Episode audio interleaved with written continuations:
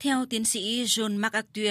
Việt Nam đóng vai trò quan trọng tại khu vực ASEAN, đóng vai trò lãnh đạo trong chương trình nghị sự về an ninh y tế toàn cầu và đáp ứng đủ điều kiện để Hoa Kỳ đặt văn phòng CDC khu vực tại Việt Nam. Quan trọng hơn, Hoa Kỳ muốn đẩy mạnh quan hệ chiến lược về an ninh y tế với Việt Nam. Khi nói về mối quan hệ hơn 70 năm của văn phòng CDC với Đông Nam Á, tôi muốn bắt đầu bằng câu chuyện một chuyến đi của các chuyên gia y tế phòng chống sốt rét CDC Hoa Kỳ đến Việt Nam làm việc ở các tỉnh miền núi phía Bắc. Trong chuyến đi đó, chúng tôi đã nhận được sự hỗ trợ rất nhiều của Việt Nam. Vì vậy, chúng tôi đánh giá cao mối quan hệ lâu dài của chúng tôi với người dân Việt Nam. Việt Nam đã đóng vai trò lãnh đạo trong ASEAN, dẫn đầu các hoạt động trong chương trình nghị sự về an ninh y tế toàn cầu. Chính phủ Việt Nam rất hoan nghênh và tạo điều kiện làm việc cho chúng tôi. Các bạn đã thấy ngay trong lễ ra mắt văn phòng CDC khu vực Hà Nội, Phó Thủ tướng Phạm Bình Minh tham dự. Mở văn phòng khu vực tại Việt Nam, chúng tôi muốn tìm kiếm một sự hợp tác lâu dài với Việt Nam. Điều đó không phải là một cam kết 5 năm hay 10 năm, mà đó là mối quan hệ chiến lược chặt chẽ về an ninh y tế giữa Việt Nam và Hoa Kỳ. Điều chúng tôi sẽ cùng nhau thực hiện lâu dài.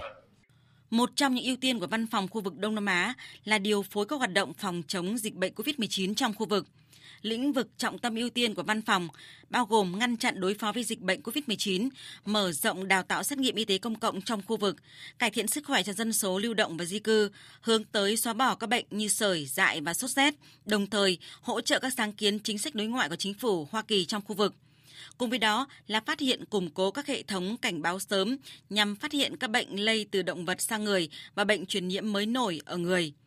Trước đó, tại lễ khai trương văn phòng CDC Đông Nam Á tại Hà Nội ngày 25 tháng 8, Phó Tổng thống Hoa Kỳ Kamala Harris cho biết Hoa Kỳ đang đào tạo các thám tử phát hiện bệnh tật và chương trình này được triển khai ở châu Á từ năm 1980. Đây thực sự là một chương trình cực kỳ quan trọng đối với lực lượng y tế. Đây là chương trình đào tạo những nhà dịch tễ học phản ứng lại với các đợt bùng phát dịch bệnh nguy hiểm. Những chuyên gia này sẽ nhận các cuộc phản ánh về các hiện tượng bất thường và điều tra phát hiện sớm các bệnh truyền nhiễm nguy hiểm. Đây là những chuyên gia có kỹ năng và kiến thức chuyên ngành, hợp tác chặt chẽ với các cố vấn phòng thí nghiệm với văn phòng CDC và Bộ Y tế các nước để phân tích tình hình và đưa ra chiến lược giảm thiểu nguy cơ bùng phát dịch bệnh. Với việc thành lập văn phòng CDC Hoa Kỳ tại khu vực Đông Nam Á, chúng tôi sẽ tích cực làm việc với các đối tác để tăng cường hơn nữa và đảm bảo tính bền vững của chương trình này.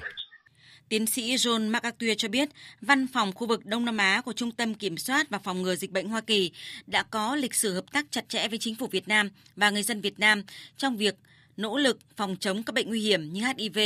cúm da cầm, SARS và các bệnh truyền nhiễm nguy hiểm khác. Theo ông John MacArthur, Việt Nam được chọn là nơi đặt văn phòng CDC Hoa Kỳ, còn nhờ hệ thống cơ sở hạ tầng phát triển thông qua các chương trình kế hoạch khẩn cấp của Tổng thống Mỹ về cứu trợ HIV/AIDS và các chương trình an ninh y tế toàn cầu khác.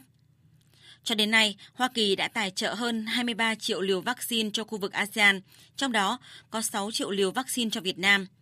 Tiến sĩ John McArthur cho biết,